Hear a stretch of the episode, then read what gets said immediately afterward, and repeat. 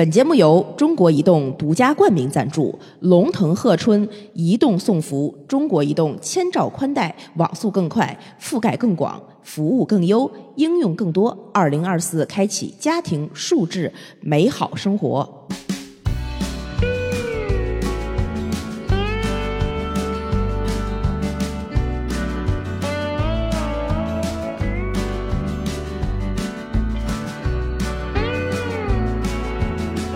家好，这里是葵葵花宝典典，哎呀，我们这一期的节目，这个在非常艰难的情况下终于开场 对 然后我太是呃晚，我是晚上十点的小诗。我也是晚上十点的娃娃。哎呀，我们真是为了掐一口饭啊，不是啊，我们为了给大家带来更好的节目，真是呃用尽了心思，嗯挖空了时间。这一期节目呢，就是想跟大家聊一聊这个。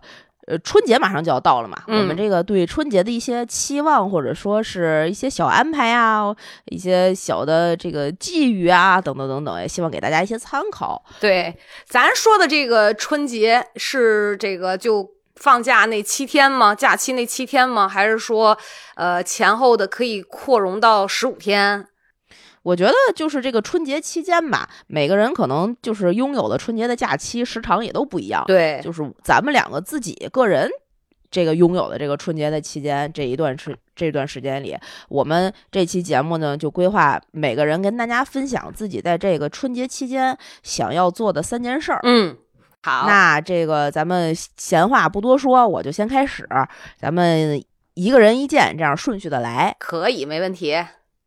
好呗？嗯，那我这个春节，其实我的第一件事儿啊，听起来特俗套，因为春节就是一个团圆的节日，嗯是一个喜庆的节日，是一个大家 不是一提这个就要起范儿，嗯所以我 我这春节其实我第一件事儿就特别想多陪陪我爸我妈，大家也应该。了解我们节目的，或者是了解我们这个历程的，也知道今年是我结婚的第一个春节。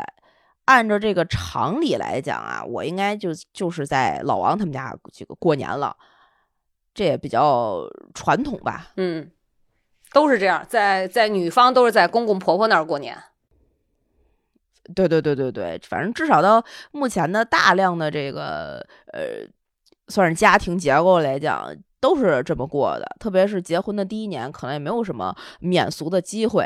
但是今年，因为我我奶奶不是也在今年去世了嘛，所以我们家突然之间这个人口结构就变成就发生了巨大的变化。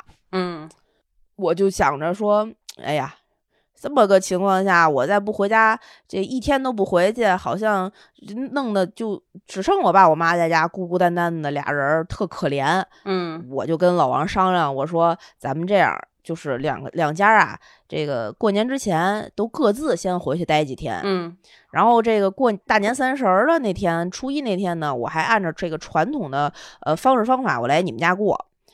然后初二呢，你就跟着我按照天津的这个惯例，初二回娘家，你就跟着我回娘家。啊，你们也是初二回。然后我初二我们俩一块儿回去，回去之后吃个饭呀，聊聊天儿啊啥的，他就一个人回北京。这样哦，呢，我就能在我们家再多待两天，他呢就能回去再陪陪他爸妈。我是觉得，反正父母在家这个，其实啊，说实话，都是想要自己亲生那个回来。哎呀，这个是一个人之常情吧？我觉得就是这样会，嗯，我觉得我今年这个第一年婚后的这个生活能，能能把春节先安排成这样，就就两家都不至于就特别冷清，就不至于这边好像完全没人，那边好像也有有人没人之类的。我一直没有，就是刚才这是听你完整的说完你今年的一个安排嘛，然后我没有提问题，是我想听完整个过程之后，呃，有那么一两个问题。就我很好奇，就是那你、你觉得你结婚之后回家陪爸妈和你呃往这以前没有结婚，因为你也说了是结婚的第一年嘛，然后你感觉嗯会有什么不一样吗？就是你看，你想你今年也是回去，肯定往年你可能也会提前，比如说两三天就，甚至可能提前一周就回到天津的家里陪你爸妈。虽然那个时候有奶奶在嘛，如果我是说，如果你今年没有结婚的话，你自己回去，你感觉会跟嗯，就是以往有什么特别大的区别吗？其实我觉得除了大年三十儿那天，没有什么太大的区别。我们家一个是这个，一个可能就是因为我奶奶没了，不会到老房子里，大家一就是不会去奶奶家一块儿，就是大年三十晚上一块儿吃个饭呀，过个年啊，可能不不一定有这个环节了。但其他的时间，我感觉还是差不多的。嗯因为我那天我也问过我爸我妈，说我这个结婚了之后跟没结婚，对他们来讲有什么大的变化吗？嗯他们也没觉得有什么特别大的变化，因为我已经离开那个天津到北京生活十几年了。嗯，对于他们来讲，就是我结没结婚是我北京的生活状态，也不在他俩跟前儿。嗯老王也不会主动给我爸我妈打电话呀什么的，就不太可能发生这个事儿。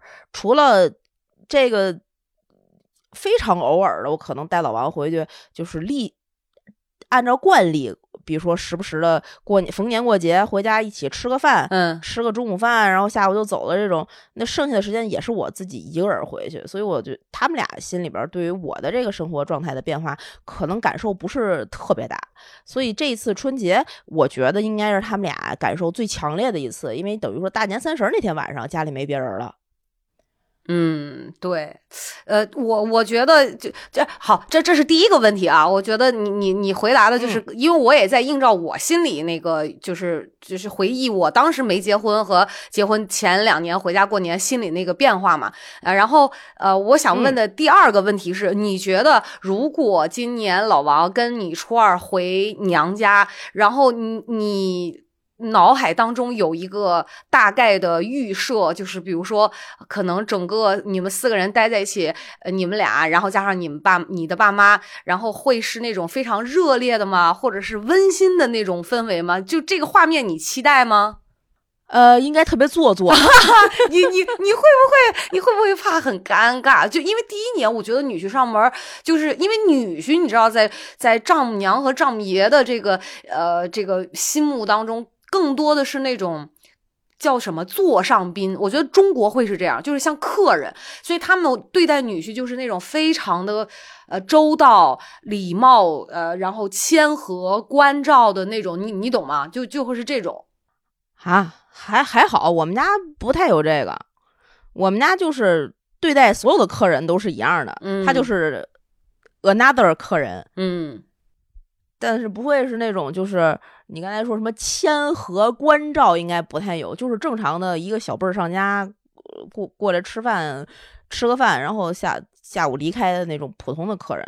嗯，因为这两次我我赶上那个元旦，然后再赶上前面我妈过生日之类的时间节点，我也带老王回去吃过饭，嗯也不是就是第一次回家吃饭了。嗯那就就就是比我自己回家可能多炒了两个菜，嗯就大概是这样的。就就就就这么个规模，反正在我心里是，然后我爸和我妈可能多少稍微拿着点劲儿，然后有一点做作，我是觉得有就是有一些不太自然，就还不能把他当成是家里人，但是就是一个嗯要熟不熟，想熟又没那么轻易熟的客人，嗯，然后也不太是那种非得要多么说你要是成为什么交心的朋友啊，嗯呃。贴心的晚辈啊，没有没有没有，根本就没有这种诉求，明白，就是面子工程，大家做到位，O OK 了。哎，那好，那那那嗯，那个，因为因为我我不知道你第一年会是什么样，就全当说是咱俩今天录的这个节目，也借着这个节目就当一个一个预习嘛。就是你跟老王的表，在你父母面前表现出来的那种状态，会是比如说呃，不是说故意秀恩爱，但是是两个人至少会。比比那个自己在家里的时候那种随意性会收收收敛一些，比如说老王会表现出呃对你那种呃一些细节上的关照啊，让让你爸妈放心啊，会这种吗？啊、不会不会不会啊，不会不会不会不 会，他完全不是这样的人，哦哦，他就是更拘束、更拘谨，然后更做作了。啊，就我懂，我我大概能想象那到那个画面啊，嗯，是，就就就就这样而已。所以我其实今年就是就是想多回去跟我，反正跟老王也商量好了，他们家也没有什么问题，就多回去陪陪我爸妈，就等于说，特别是这两年，其实你说的这个，我我我能感受到的另外一个变化是，这两年我觉得我爸我妈这个年纪上去了之后，这个心理心理上的状态是在变化的。他是那种，嗯，越发的有一些固执，然后越发的有一些觉得自己，呃。其实他心里知道自己可能某些事儿上已经不是原来那样了，就不是那么行了，那么能干了。但是他又固执的觉得自己非常行，然后又固执的想要去做一些就是父母这样的行为，嗯，就就就陷入了一个那种那种心理的怪圈儿。所以我觉得，呃，回去多陪陪他们，或者让他们多有一些其他的跟这个世界的接触啊，生活上的其他的途径啊，让他们能够这个，嗯。疏解一下吧，是我觉得这个春节我其实挺想做的一件事儿。嗯，我很期待。我我 我觉得第一年这个春节很期待，就因为我自打结婚之后，我好像头三年的春节都是我陪我爸妈过的，我没有在老吴家待着。嗯，听说了。嗯，就是因为我会，我我不希望，就就就像我觉得办婚礼一样，我不希望给我爸妈造成一种说。呃，这个闺女结了婚了，家里就就叫什么来着？嫁出去的姑娘泼出去的水嘛。所以头三年我就一直是大年三十儿，然后陪我爸妈一起过的。所以在这方面就还好一点。这慢慢到了呃。四四年以后吧，然后开始大家协商，就是老老吴也觉得说，那你是不是应该适当的大年三十儿也来我家，然后开始变成初二他我跟他再回我家，就是这样的。当然，其实，在三十儿之前，我还是回会回到我爸妈身边，然后帮他们打扫打扫屋子呀，然后这个提前准备一些年货什么的，这个也是会干的。对对，挺好。那其实节奏是差不多的。嗯，确确实差不多。我我。等着那个你今年大年过年完了之后回来采访你一下，我觉得可能会发生一些有 意思的事儿，你知道吗？好呀，那你今年春节最想做的第一个一定要的事儿是什么呢？我觉得我我现在是这样的，我现在觉得我的春节就这三件事都不是说我想要做的。是我必须做的，这是这是这是嗯，这是任务，就是因为分身乏术。但是还是说说到父母吧，我觉得在这个春节期间，首先我的这个假期，因为本身我平我也平时不上班嘛，可能我提前进入春节假期的这个状态就会比较早。嗯，当然这个状态呢，也并不是说是完全在家躺着开始放假的状态，而是我心理上有一个时间点，我觉得可能。头就是临大年三十的有那么三四个礼拜，我觉得就要进入到一个忙年的一个一个阶段了。嗯，对，所所以，我这个春节期这个假期呢，对于我来说，时间跨度上可能要呃跟大家比的话，会稍微的宽泛一点儿。然后，嗯，即我首先也是说跟你一样讲到父母，也是跟父母相关的，我算是我想要做的这一件事儿。第一件事儿就是。帮我妈和我婆婆把病瞧明白了。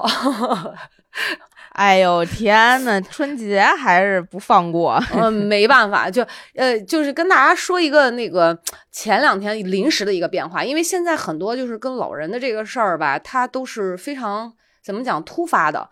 呃，可能大家也还还不知道，就我婆婆也生病了，然后呢，嗯，对这个病也是刚做完手术。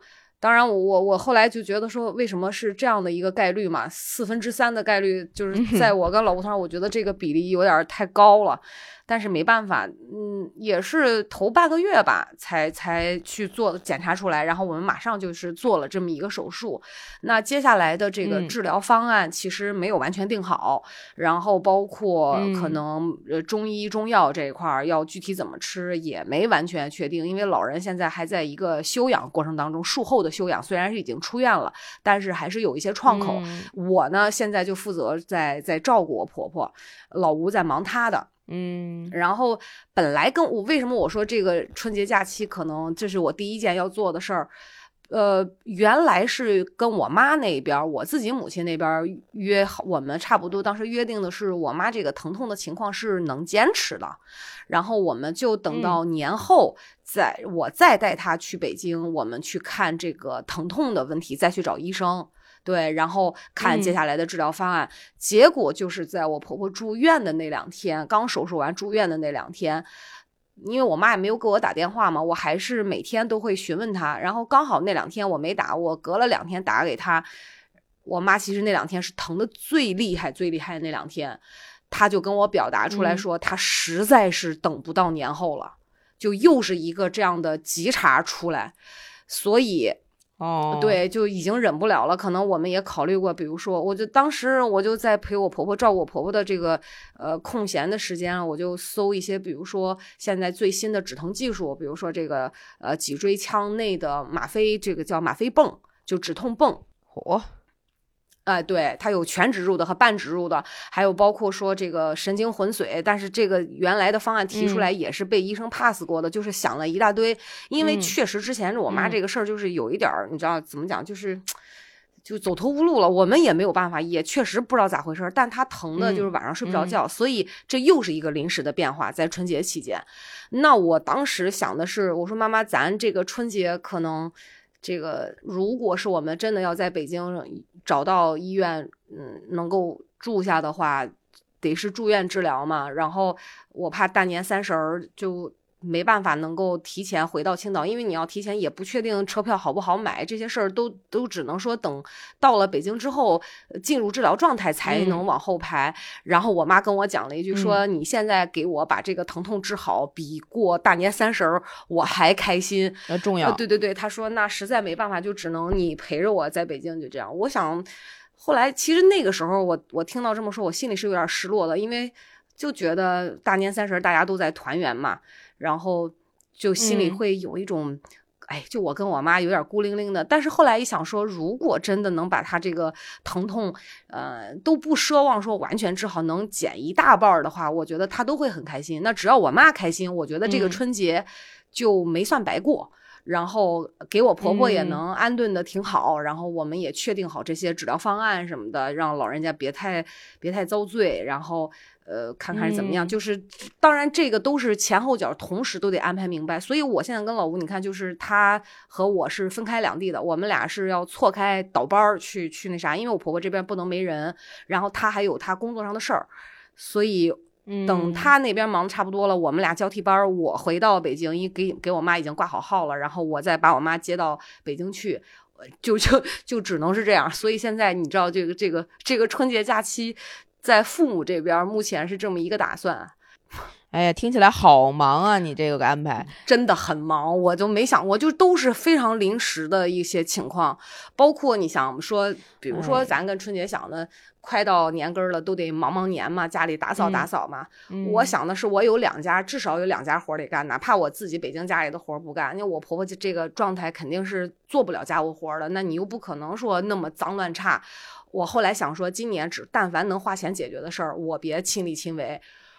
我果断找了一个阿姨，然后我跟她约好了时间，在我二十多号回北京之前，就把这些所有的活儿提前做完，啊、然后哎呀，对，如果说我觉得我，比如说我妈这个这个疼痛的问题能够说不影响过年的话，我可以把她送回青岛，然后呃，可能今年的三十儿计划是我会在淄博过，然后啊，对，，然后跟小姨就跟我婆婆的妹妹，然后我们大家一块儿包个饺子，不然的话就是。就因为我婆婆本身也自就就自己了嘛，自打我公公去世，如果光是嗯她跟吴超的话，我也确实觉得挺冷清的。然后我妈毕竟还有我爸嗯、有些陪着，孤零零，对，所以这就是跟父母相关的哎我想要做的第一件事儿。这这这个我觉得不是说我想要做的，是我不得不这么做的，我只能这么做。就是你的春节，这个春节一定要帮两家儿的这个老人把这个身体往好了保养一下子，治疗一下子，对，对，这这是要做的哎。也是一个大事儿。其实有有一些地方的说法，什么正月里不看病、不吃药啊，这那这那的，挺那什么的，就就是有各种各样的限制吧。但我觉得，真要是到了这个看节儿，什么节不节的、年不年的，什什么都没这个身体健康重要。是你比如说，就举个例子，咱说正月里，那我们也是希望图个吉利嘛。但你真的，比如说有一些治疗，它就是按疗程，你比如说二十一天或者是二十八天就要做一次，这个是没有办法的，我们只能是这样。没有办法，嗯，所以那些禁忌啊什么的，也就确实顾不上了。对对对，你说的这个的话，我其实在这儿就特别想感谢一下，才能在这种类似全国人民的假期里面坚守在岗位上的嗯。很多没有办法好好的陪家人过春节的这些什么医生啊、护士啊、警察呀，嗯对，包括能够维持整个社会运转的职能部门啊，他们都是牺牲了很多自己在家里陪家人的时间，对，对然后让我们能有机会享受到很好的假假期。对我，我觉得确实是这。你这么一说，我真的内心里就觉得挺感动的。就就是人家是为了嗯大家，为了全国人民，我们就是只能是顾及自己的这种小家，还能享受。所以其实有的时候心里还是要挺感恩的。很多包括像飞机也不停，然后铁路运输这种都不停，包括电力什么的，嗯，确实是这样。对对对对嗯对。我爸当年上班的时候，就是每年大年三十儿晚上，他就在家吃完饭之后，他就会厂里。他们那个当时是因为有那个冶炼的一些任务是不能够停工停产的，就必须有人要值班儿。嗯，就轮每我我记得好好像连续五六年都是我爸大年三十晚上去那儿值班儿，然后嗯初一早上才回来，嗯，就已经嗯很习惯说这个大年三十儿的晚上，有的人还是要工作的。是。好吧，这是你的今年第一件想要这个呃做的事儿，过年的时候。咱说第二件吧，我们是一人三件儿。第二件，我就跟着你的脚步，跟着你的步伐。好，那我说我的第二个要想想要做的事儿啊，嗯这这个春节我第二件一定要做的事儿呢，是我希望我自己一定要健康生活，不放纵。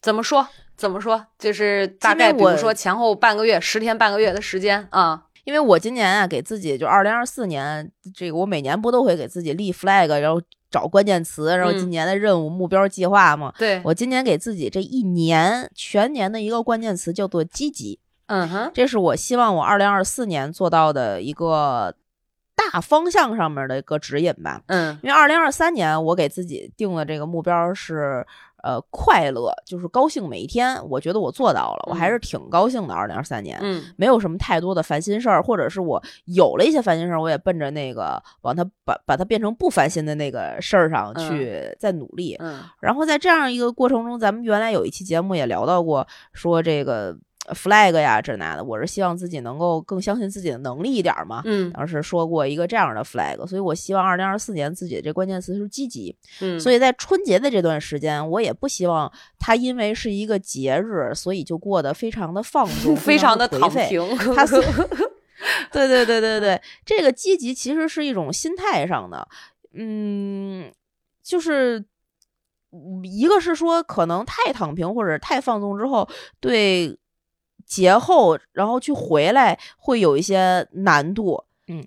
然后我今年这个春节就也不太想就是偏离这个积极这个关键词儿，因为就是年后一旦要收心回到工作上，回到这个正常生活轨道上，如果太躺平、太颓废了，就感觉特难，对，就觉得这个，比如说初八上班第一天，仿佛就天都塌了，就 就有一种节后综合症，要恢复和再恢复个半个月，就一个月就废掉了。对，然后我就想着说，那既然这样的话，那我不如把春节这段期这个时间呢，也给它利用起来，嗯就不是那种一觉睡到十二点，然后下午一两点钟起来晃晃荡荡等着晚上吃个饭，吃完饭之后熬夜。再熬到个一两点钟，然后转天又睡到十二点，那个看起来好像就是很享受，但其实，嗯，通过我这一段时间的认真生活，我发现，嗯，不太适合 我的这个调整。不是是不我太适合，还是你觉得自己年龄大了，根本睡不着懒觉了呀？啊，没有没有没有没有，是不太适合我。我怎怎么怎么发现的呢？啊，特别是这个“积极”这个词儿，在我最近这段生活里是这么表现。嗯我现在每天早上就早起那么个半个小时、四十分钟左右吧，嗯也不是特别早。现在七点半的闹表，我可能磨蹭磨蹭八点多起床。嗯起了床之后，我还是正常的那个早上那一套活儿，嗯把自己洗干净了，然后吃饱了，上个厕所。但是在这个这几件事儿结束之后，我早起的这一这个三四十分钟是干嘛的呢？我给自己做一个特别快速的中午饭，嗯这样我就有那个午午餐是自己带的，我就少油少盐，我能控制一点自己这个吃饭的问题，而且还能省点钱，吃自己在家做的总比在外边吃的香，然后有一种幸福感，嗯就是奇怪的那种家常菜的幸福感。每天我早上拎着那个温暖的饭盒去上班的时候，特别是有的时候是骑车去，我把那饭盒搁在前面那车筐里，上面有一个勺和一个筷子，你骑的时候就路不平，就会听到那个叮叮当当的声音，就是哎呀，饭盒快乐音啊！呃就觉得这一天早上特有奔头，至少到中午两点之前，我都有一口饭吃，是一个特别大的幸福感。对我来说啊，反正是所以你觉得在春节里面，你虽然早上不用早起做饭，但是你也不准备睡懒觉。对。因为我的第二个改变呢，是我除了这个早上给自己做了一顿中午饭之外，嗯，我还早上起来自己做大概十到二十分钟的运动。其实你春节的时候也准备做运动吗？我不准备放弃这件事儿，因为我的这个运动习惯养成了，可能得有小一个月的时间了。它特别简单，比如说打十分钟的八段锦，它根本就不费事儿，嗯，懂。你就打开手机 APP 的一个小视频，就跟着跟练。就跟做一12分钟套广播体操似的，原来我们课间操，哎，对对对对对对，然后做完了之后，整个人状态特别好。去上班那路上拎着一个温暖的小饭盒，你就觉得整个这一天特别有活力。嗯，他懂我，我都能感感受到那种那种轻松了，那种浑身的这种，确实不一对样，嗯，头脑很清爽，特别喜悦，对，啊，然后现现在已经从一段一个八段锦到一一节八段锦加一节十分钟的早，就是那种什么早起帕梅拉呀，就就每天给自己，比如今天早上练练胳膊，明天晚明天早上练练腿。他甚至连汗都出不了太多，你吹吹干头发就换个衣服就能上班去。我突然我我突然受到你的这个启发和激励，我就在想说，我一定一定要真的不能打脸啊！在咱们上一期的这个前两期节目当中说今年要干的事儿，我想说，嗯，对这个八段锦我得坚持，我我这哪怕真的就十分钟 给了我特别好的一个灵感，哪怕十分钟我坚持一年，我觉得都可以给自己一个赞。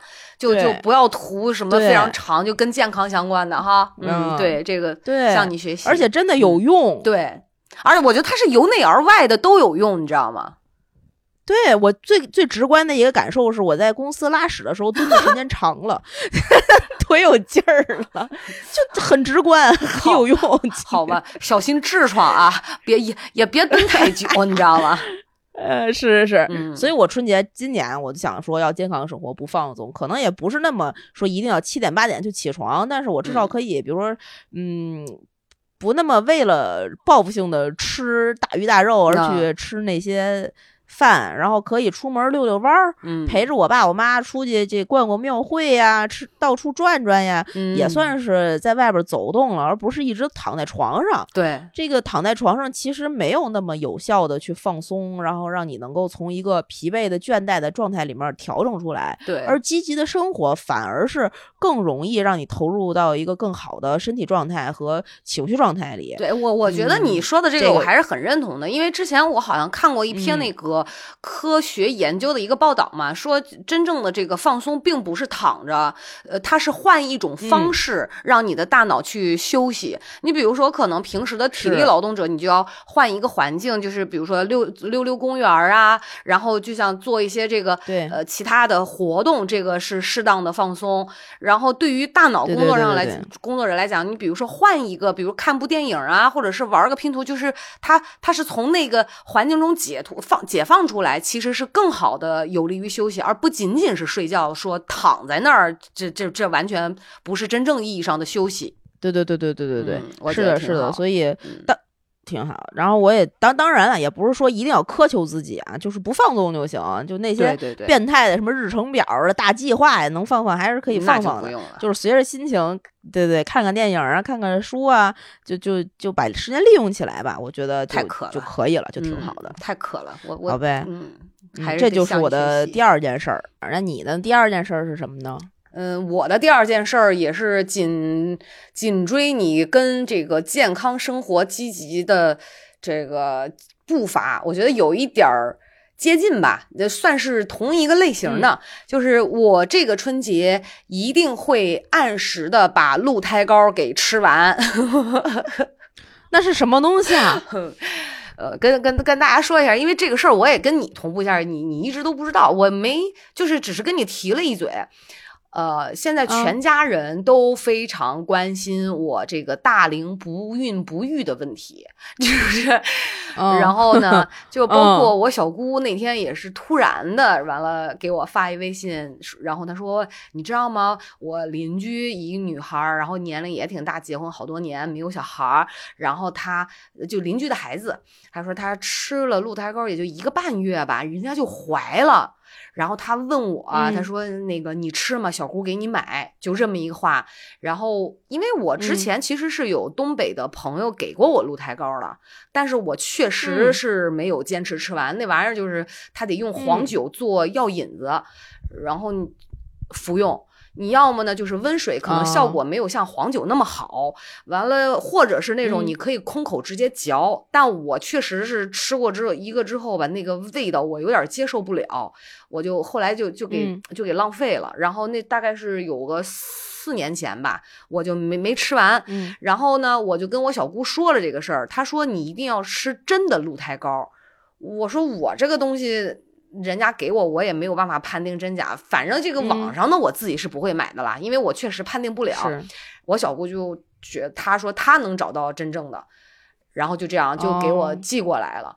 那我我我，因为我跟她表达说，我想就是这个这个，到时候抽空还是就是三十儿过年之前吧，或者反正前后没多长时间，我就希望去检查身体做试管嘛。然后我小姑就比较心疼我，她说：“那个你做试管还是对女性的身体伤害比较大。完了，对，就是如果你先吃这个鹿胎膏试试，如果你能自己怀，尽量还是自己怀。”她说：“再说了，要是做试管的话，你这个体质有要，如果说有宫寒，可能鹿胎膏对你来讲也会是有一些帮助，帮助这个试管婴儿的这个提高成功率，就这么一个事儿嘛。所以我当时想说，我。”这个假期，这个这个春节前后，我一定要按时吃完。我先把那个这个五十天的妥妥的按时的，一天吃俩，哎，是一天吃俩还是一天吃一个？你看我都没仔细看，给他给他吃完，嗯，完了就在这个鹿胎膏的激励之下，我那天就跟老吴说，我说算了。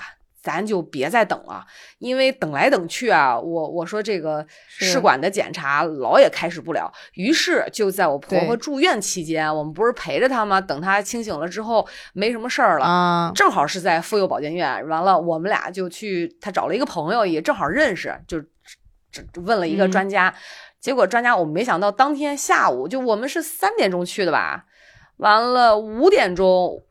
我就开始做检查了，就把当时能做的做了一个结核菌素的实验。对，然后第二天早上正好我们要去医院，又是空腹，踢里秃噜抽了一嘟噜血。呃，所以我我我那天我你记得我给你发微信，我说我还感慨这事儿吗？我说怎么这么健康的两个人，为什么就是生不出小孩来？啊，那你现在结果出来了吗？出来了呀。然后我本来觉得这几年不是心情不太好，好多这种烂就是糟心事儿嘛。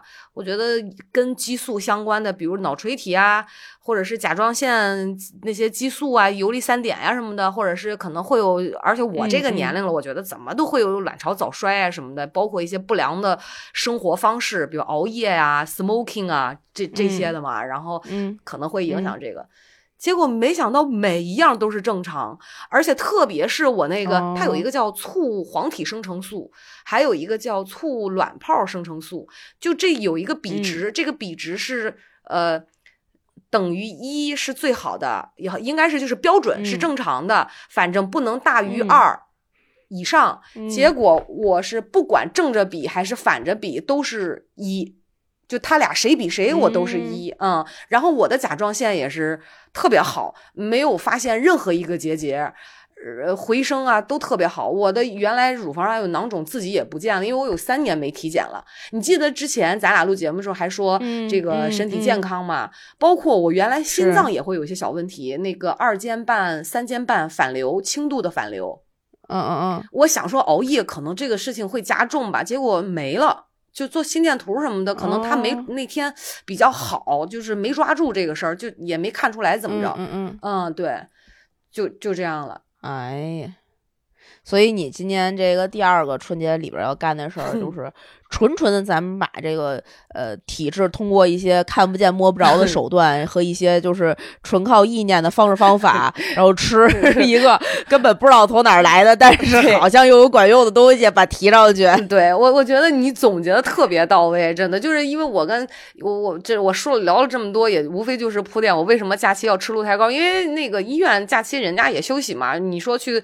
呃，取促排或者是这个可能也就能促个排。你说要去移植或者取卵什么的，我估计是不现实的。所以我就乖乖的把这个把这个鹿胎膏好好的吃完。万一比较幸运，就是可能在做试管之前，哎，自己怀上了，就那也行。因为之前也自己怀过嘛，就是所以大夫也说，他说那你就再深入的再检查检查呗。我说我确实比较疑难杂症。哦，跟大家普及一下啊，就是这个科普一下，原来在差不多十年前吧。是呃，这种不明原因的不孕不育，差不多能占到百分之一，但现在十年之后就已经升到百分之十，有非常多的育龄的青年，呃，男女，他们身体是健康的，但是查不出来，嗯，无法怀孕的原因。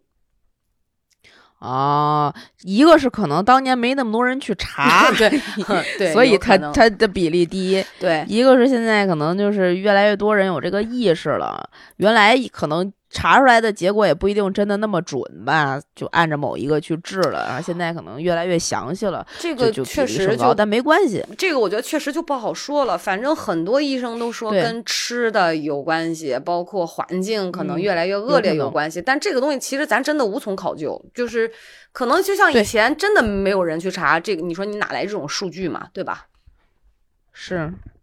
这东西既挣不了真，也挣不了伪的，对，就就就就没办法了，全靠自己的一腔热血和一 一一汪正气，好吧？这我跟你说，这这个过程真的太磨人了，真的太磨人了。哦，再说一个神奇的事儿，那天正好在那个检查的时候碰见一个姑娘，她问我，她说：“哎呀，那你这这个小燕儿是多少年呀？”我就没好意思说，我说就是就是十十来二十年了。然后他说：“哎呀，那我这跟你 时间差不多。”他说：“姐姐，我看你那个我比你稍微小一点。”他说：“你知道吗？我戒烟三个月之后自己怀了。”他说：“你要不要试一下？”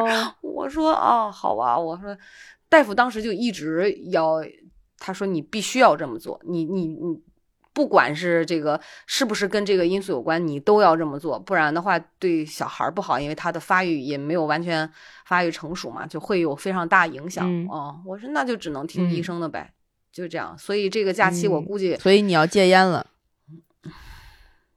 反正目前还没有啊。就 就你一说这个事儿，我就特别特别是不想，我现在都已经闹不清楚了。反正嘴上很积极，嗯，行动是有点问题。哎呀，真是，好吧，这就是你第二个春节一定要干的事儿。对，算是为我自己做的一件事儿吧。啊，顾完家人健康，顾自己也挺好。嗯，反正净忙活这些事儿呗。那那说说第三件事儿，你是啥？说说第三件。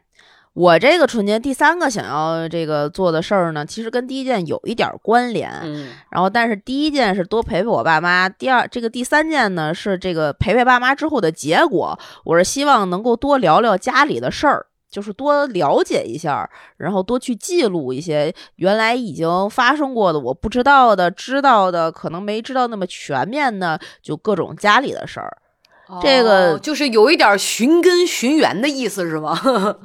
对对对对对，为什么有这个想法呢？其实跟最近热播的那个电视剧《繁花》有很大的关系。我听说了，我听说了，都说巨好看。对对对，巨好看！我已经还剩几集就看完了。然后我看的是那个沪语版，就是上海话的版本。我我也准备看那版。你接着说，你但是你别剧透啊，你别剧透给我啊！啊，我不 我不剧透，我不剧透，就是。因为《繁花》热播嘛，然后我们家我爸是上海人，我奶奶也是，然后家里从小就有一个上海话的语言环境。虽然我现在可以听懂，但是我可能讲的不是就嗯，基本不太会讲，但是我可以听懂。嗯，然后我看了这个《繁花》的上海话版本呢，我就就有一种好像回到了小时候家里边在热热闹闹过日子的那个感觉，嗯，是有很很强烈的代入感的。正好也是九十年代初，嗯，那个时候我刚。也是在成长的过程中，然后我就推荐给我爸这个电视剧，然后让我爸去看，然后我爸一下子，哎呦，思乡之情热烈的很，动不动就跟我说说，哎呀，好多上海话他都忘了，嗯，然后看完电视剧突然想起来这个怎么说，那个怎么说，嗯这那这那的。然后我就问他说：“那你是不是就想到了呃自己的小时候？”他说也不是，因为九十年代的时候他已经在天津了，就我出生的时候他已经在。这个北方发展了，他想到的上海的小时候还是那个就是特殊时期呀、他六十年代、六七十年代那个时候的样貌。啊然后我呢，对他那个时候的这个上海是什么样的，包包括这个说到我爸这头，我妈那边儿，我妈小的时候是在这个呃河北省的某大学的校这个校园里面长大的，就那个时候那边儿又是什么样的，我是一无所知的。嗯。我奶奶已去世了，我爷爷很早就没了，嗯然后我姥姥姥爷也都没，等于说我们家四个老人全部去世了。如果我再不去，就是扒着我爸我妈这点儿就残存的记忆，把这些事儿嗯这个捋清楚，知道了，可能就断在这儿了。那着实是有点可惜，因为我觉得呃就是一个上海人，然后到北方来。就是工作，是他嗯他里面其实有非常多的故事和他自己内心的变化，而且对到到你这儿，我觉得其实真的可以了解一下。你不像我们，就我爸妈，包括我爷爷奶奶，他就是一直在北方，他没有那么大的一个、一个嗯城市上的一个跨度，或者经历上的一个跨度，这个是没有的。是，对，因为我奶奶在我小的时候，我是我奶奶带起来的。嗯呃，小的时候我比如说写作业，就就会遇到一些词儿啊，什么鱼和熊掌不可兼得之类之类的，就类似于这样的成语啊。学习我就会问我奶奶，我就是我知道这东西是能吃的，我就问我奶奶，我说熊掌你吃过吗？我奶奶说吃过呀。哇哦，然后我说那你还吃过啥？然后就给我说说好多，就是我当时根本不能想象的那些食物，我就特别好奇他当时是什么样的一一种生活。嗯然后我爷爷到底是一个什么样的人？家里上海那边还有什么样的亲戚？然后我姥姥姥爷这边是怎么建设一个大学的？到底发生过什么样的故事？哎，真的，你们家你们家真的是知识分子家庭，就妥妥的，我觉得这这这跟跟跟那个我们这种农民出身的真的不一样。就我爷爷奶奶，我爷爷木匠，真的，他他们那个时候都是那个时候不是都兴农转非吗？就是没有什么文化，我奶奶姥姥都是不识字儿的，所以我听着你这种我就特别爱听。你真的要回去多了解一下，我就感觉像看电影似的，你知道吗？当然，可能这种人很多，只不过我的出身这这种家庭祖上不是这样的。然后我就想说，那既然这样的话，我借着这个春节，我至少可以先做一件事儿。我们家应该还有好多那个，呃，存下来的老照片儿。哇，我可以啊，一边儿拿着这些老照片儿，把它们都扫描成电子版，省着回头就是找不着了呀，或这个损坏了，那个模糊了。然然后一边儿就就着这些老照片儿，问问我爸这是谁，那是谁，这个是谁的谁，都发生过什么样的故事，他能知道些啥。然后我妈那边儿呢，去姥姥家的那个老房子里看看，还有些还有些什么。我奶奶这边儿整理出来那些东西还有些什么，说是整理这个我奶奶去世之后整理这些老的物件儿的时候，还理出来不少什么呃瓶子、碟子、碗呀、哦真的根本就没见过的啊。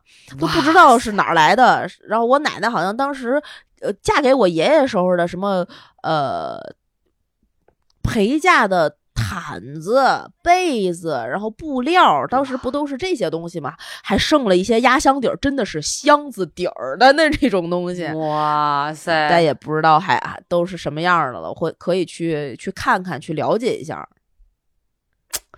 值值值得一那啥，你一说那些东西，我就脑子当中就在想，那个年代陪嫁嫁妆得是什么样儿啊？哎，我也不知道。那你如果如果你你看你准备留着吗？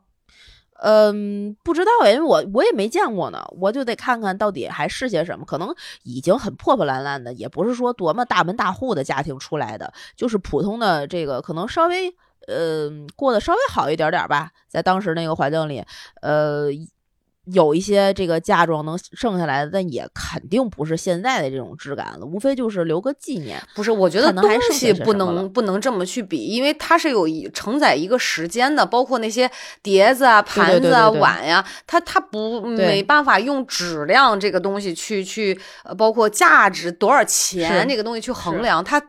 以前我不太懂历史啊，但是但是你知道，就是那个对我不是对考古这特别感兴趣吗？但当你真的、是。真真的看到几百年、几千年的东西，甚至你知道以以看到那个那个呃一九五几年那个一五分钱的那个硬币，我都会感觉哇塞，嗯。就是你知道那个时间感它就会在。啊，对对对，就那种感觉，是是，就是挺挺神奇。所以这这这，对呀，所以我爸每次就是整理那些老房子东西的时候，总会跟我说：“哎，我今天又收拾出来一这个，收拾出来一那个，嗯，这那的。”那我不如自己去看看，然后把他们都呃留存下来，然后。整理一下，哪怕用文字给它写下来，或者之类的，看看怎么能够把它变成一个我能记得住、能够讲得出来的故事。别回来就就人一问你家里哪儿的，怎么回事儿，怎么一就变成现在这样，我屁也不知道，太可惜了。真的，我我觉得你弄吧，以你的这个才华，做过编辑、杂志主编的这个功底啊，你把它整理出来，然后我觉得我们至少能做个两三期节目，你知道吗？这这个。真的有的聊，不不是真的，我觉得是有的聊的，就是呃，是是，不是说光聊你们家的那点事儿哈，就通过一个你们家那个点，我们可以影射出自己的属于你们那个时候的一个繁花或者是啥。虽然我没有看过啊，我但我非常期待。就我觉得能聊出一些跟时间相关的、跟跟这种历史相关的东西、跟岁月有关的，其实是不一样的。嗯，真的，我觉得嗯，非非常值得的一件事儿。好呗，这就是我的第三件事儿。那我的第三件事就相当之肤浅了。我的第三件事跟你的这个第三件事多少沾点边儿，呃，不能说沾，是蹭蹭点边儿啊。嗯，你的是啥？就是我在春节这个假期一定会跟老吴一起看完《繁花》。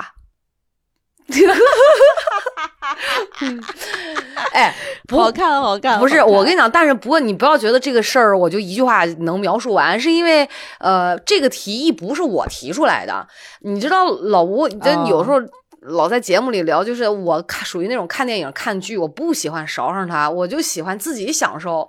然后他，因为我老觉得就是他在旁边特别碍事儿，你知道吧？然后有的时候，对对对，看完了去交流吧，他说就是那种态度，或者是有的时候大家想聊聊这个影评啊，当然咱咱也做不到，就聊聊感受嘛。我有的时候就会容易被剧啊、被被电影带进去，比如说哭的稀里哗啦，你就看完他看他那种看的表情，你就觉得你是个外星人嘛，或者是你那个心是。石头嘛，就不想跟他去聊一些。我我比较喜欢听真情实感，对吧？然后他就说啊，拍的不咋地呀，或者怎么样。我说那你拍，你拍一个，就这种。但是 这几年不停的这样去，在我的熏陶之下，他那天竟然跟我讲，他说你知道吗？我听说《繁花》的这个口碑评价贼好。他说咱俩这个春节找个时间把它看完行吗？我呢，就是有点瞪着眼看着他，我想说，哎，你怎么会有这样的一个一个觉悟？就是他想去，你知道，有点这种能沉下心来看一部剧的这种感觉啊。是。然后他说，紧接着他瞪着我，他说：“你别告诉我你已经看了啊。”我说：“我说不好意思，我说实话，在他跟我说这个话之前，我确实点开了那个上海话版本的。”第一集，嗯，头三秒钟，但是因为是一个别的事情给我打断了，我就。一直都是在热搜上刷到，比如什么王家卫导演，就是在播出完之后，他还在二次修改，呃，以保证将来再看的观众能够有更好的观感和体验。然后包括很多这个一些这种桥段集锦，我都是只看标题，但绝不看内容。包括我连游本昌，你知道关注了一个号，就是一个分析八字的，连游本昌老师的八字都在分析，我都把游本昌老师整个就是他拍。济公的时候，他为什么拍济公？为什么他这个人，这这个这个十年一部大作，包括跟可能跟跟跟宗教有缘啊，这些我都了解完了，我都忍住没看。加上老吴跟我上，我想说行吧，我说那我等等你吧。我说我确实没看，幸好是打断了。所以也是最近这段时间，你知道，大家都是我们俩各自忙各自的嘛，这个夫妻感情的增进还是要的。呃，春就靠繁花了是吧？对，就就还是需要两个人共同去去去去干一件什么事儿。嗯，包括转过年来，明年不是龙年嘛？然后他又属狗，就辰戌冲，然后我就特别怕冲到我们这个夫妻感情会有一些波动，所以我想说春节期间，嗯，大家一起这个。增进一下感情，可维维稳一下，哎，然后维稳对，在春节的时候稳定，可能正月里面都是好事儿嘛，然后图个一年的吉利，嗯所以我想说，嗯，这个是春节假期我一定要为我和老吴干的事儿。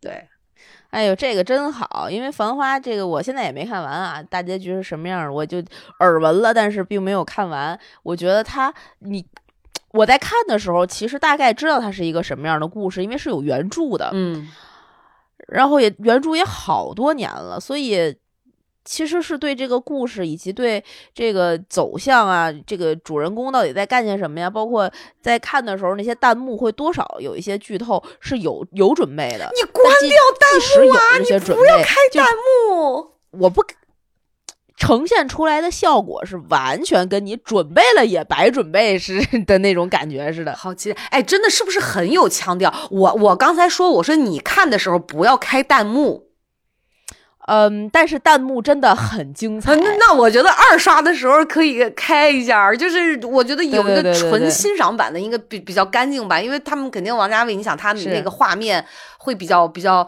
哦，有有是不是很有腔调，很很有格调？非常非常妈耶！我仿佛感觉又要看到重庆森林，就是就是在升级版的重庆森林的那种那那种画质那种感觉的东西。对，就是里面的每一个广告，你都觉得嗯拍的好，嗯，我买。哦，虽然你知道它是广告，但是你觉得是王家卫在拍广告啊，原谅他，当然是原谅他是吧？那广告是不是有王菲那个赫莲娜？我好像哎没有吧？哦，好吧，没事，到时候我看就知道了。对，你看就知道了。然后每一个人物都非常有性格，非常有特点，而且又复杂，你又说不出来。今天就特别特别搞笑。今天晚上我们吃饭的时候还在看，还剩最后几集。嗯，然后其中有那个胡歌演的角色和马伊琍演的那个角色，嗯，以及那个辛芷蕾演的那个角色都出现了。出现的时候，老王就问我说：“那那个辛芷蕾演那个角色李李嘛？说这个李李跟这个宝总是什么关系？是朋友吗？”我就我就固在那儿了。我说：“呃，是是是，不不人际关系，我 只能这么说了个寂寞总结，就是你能对，就是这个评价就能看出他拍的这整个这个剧里面的每一个人物都非常丰满，嗯它非常复杂又简单又又丰满，嗯你就能看到出来他在某一件事儿上的各种各样的各样的层次，他不是一个标签化的人物性格那种。真的，王家卫不愧是王家卫，而且这里边演的都好。编剧是谁啊？我不是说原著的作者是谁，就是这个编剧是谁啊？还是说基本上都是原著那个呃尊重了原著，没什么太大改动啊？呃，这个我就不清楚了，我没细致的去了解它。我准备都看完了之后再去看各种各样的分析啊、然后到底是谁的谁的谁呀、怎么弄的？我觉得在这这个我一刷的阶段，这些事儿还都不重要呢。好啊，好啊，好啊，一一刷就纯欣赏就行了。嗯，对带着一颗感性的，心。对再说对，再去看原著，然后再去这个呃去扒它里边儿某些细节呀、彩蛋呀这那的。对，这个春节，我觉得，嗯，我应该会比较享受。我觉得有精神食粮应该是够了的，够了，够了，够了，够了，嗯足以抵挡这嗯其他两件事儿的对我的这个折磨。你知道，我觉得是可以的。冲击。对对对，一边儿就是自己补充着电量，然后，然后再在某一些特定的事情上再去释放一下电量。我觉得 OK，这个至少是平衡的，可以妥儿。对你你这么说的，我真太期待了，我都饿了，你知道吗？我觉得真的就是那种饥饿感 啊，对，香啊！会有的。可以，那这就是你的这个春节要干的第三件事儿了。对的，这么听起来，其实咱们这每个人的三件事儿都涵盖了家人的、自己的、健康的和这个生活方式的吧。是就是不管是是陪伴的生活方式，还是就是这个纯靠自己去意志力改变的一些自己生活体这个这个环境上面的一些生活方式，嗯，都都还挺挺挺全面，挺不单单是一个那种简单的春节在人们的刻板印象中的一个样子。但我觉得你的这三件事儿还是怎么讲，还是要比我，我觉得从主观能动性上来讲要值得点赞，因为我听上去真的你这三件事儿里面，你这三件事儿都是你主动要去做的，而我这三件事儿里面。感觉两件半都是被动的，你知道吗？就是 真的是就质量，我觉得完全不一样。嗨，也不一定。这种我这个非得要自己干，等等等过完再说吧。过成什么样，谁知道呢？是吧？反正。每年一到了这种时候，就大家就开始畅想自己的春节过怎么过。特别是到了这期节目放出来之后，还有可能两个多礼拜，可能放的时间早的话，一个多礼拜就要过年的这帮朋友们心里早就已经飞了。嗯，在刚进入一月的时候，可能大家就在期盼着春节什么时候到，什么时候这个可以买票啦，什么时候可以回家了，今年回哪儿，要不要出去玩，晚上吃什么，跟谁，哪天去哪儿，这个是一个在传。统的中国人心里最重要的，可能都没有之一的这么一个节日，对。然后春节呢，这么看上去，其实，嗯，从另外一个角度看，它是一场你做好了分散准备的相聚的盛会，因为你带着就是从四面八方来的同样的一种对家的思念，回到了一个地方，但同样会在某一。个就某一顿饭结束之后，带着这些思念在四散，嗯，是为了离别而相聚的一段时光，他就非常的能够沉淀出一些很复杂的心理情绪，很复杂的感情，然后让让人们有寄托，也有期待，也有嗯，可能有一种近乡情怯的小悸动。说的太好了，太对。我觉得春节是你心里面的那个味道，终于在舌尖绽放，是在非常喧嚣的气氛中去发酵对未来的期待，是可能很华丽的相聚，在你面前展开的时候，嗯，那些个来来回回的人，马上就要离别的那种。依依不舍带来的伪装的喧闹，它可能让你就是哪怕不管是聚在一起还是分别吧，都连接都交织在一起，是那种期盼和你期期待着所有的事儿都嗯如大家所愿的一种美好的畅想。你能告诉我这一段是你自己写的，还是搁哪抄的？下回你告我，然后我去我去抄一段去，我就有一种恨我自己、恨铁不成钢、恨自己不成才的这种感觉，你知道吗？说的可太好了，什么破玩意儿？然后，所以在这个节目，呃，在这节，在这个节目了。所以在这个节日马上就要到来的时候呢，我特别希望大家能够再次感谢我们本节目的冠名赞助——中国移动。中国移动，感谢中国移动，感谢中国移动啊！龙腾鹤春，移动送福。中国移动，千兆宽带，网速更快，覆盖更广，服务更优，应用更多。二零二四，开启家庭数字美好生活。希望每一个人都可以在二零。二四的春节里面，开启你自己的美好生活，哪怕一是一场为了离散的聚会，也可以在瞬间就打就打到你想要的人的耳边。对，而且我觉得，对，就是大家在相聚的时候，就充分体验。呃，当下的那种快乐、幸福、美满，就是我觉得人就是分开是常态。我们在开心的时候就不要去想，哎呦，被分离、分别的时候那种那种可能难过啊或者伤心，这个都是正常的嘛。就是大家都是回到了那是一种正常的生活轨道，对吧？就是因为有这样的对比，所以大家嗯跟家人、跟朋友团聚在一起的时候，才会嗯对比出来，显得格外的开心、格外的幸福、格外的放松。是这样的，是嗯，所以如果你们也有什么春节想要做的事情，或者想要实现的愿望，也可以关注《葵花宝典》咕通的微信、微博账号，在各大音频平台订阅我们的节目，给我们点赞、打赏、评论、进群、加主播 i n g f r e in free，他就会拉你成为我们真正空中的闺蜜啦。我们可以在群里一起在春节的时候期待着抢红包。我们毕竟大年三十那天的，哎，大年二十九那天，咱们还有一期春节联欢早晚都会的节目，会如期跟大家说。对，今年没有大年三十。有，今年有大年三十儿，只是我们的节目是大年二十九。不不，我我要说的是时间上是没有大年三十儿的，也是大年二十九，好像我那天看那是没有没有没有三十儿三十儿，不是是跟跟小姨，我我那天还特意对了一下那个日历，说是他说是今年二月九号大年三十儿。哦，是吗？啊，二月九号大年三十儿，三十。嗯，好，有有可以，好吧，那这期节目时间也差不多了，就跟大家录到这里了，跟大家说拜拜，拜拜。拜拜。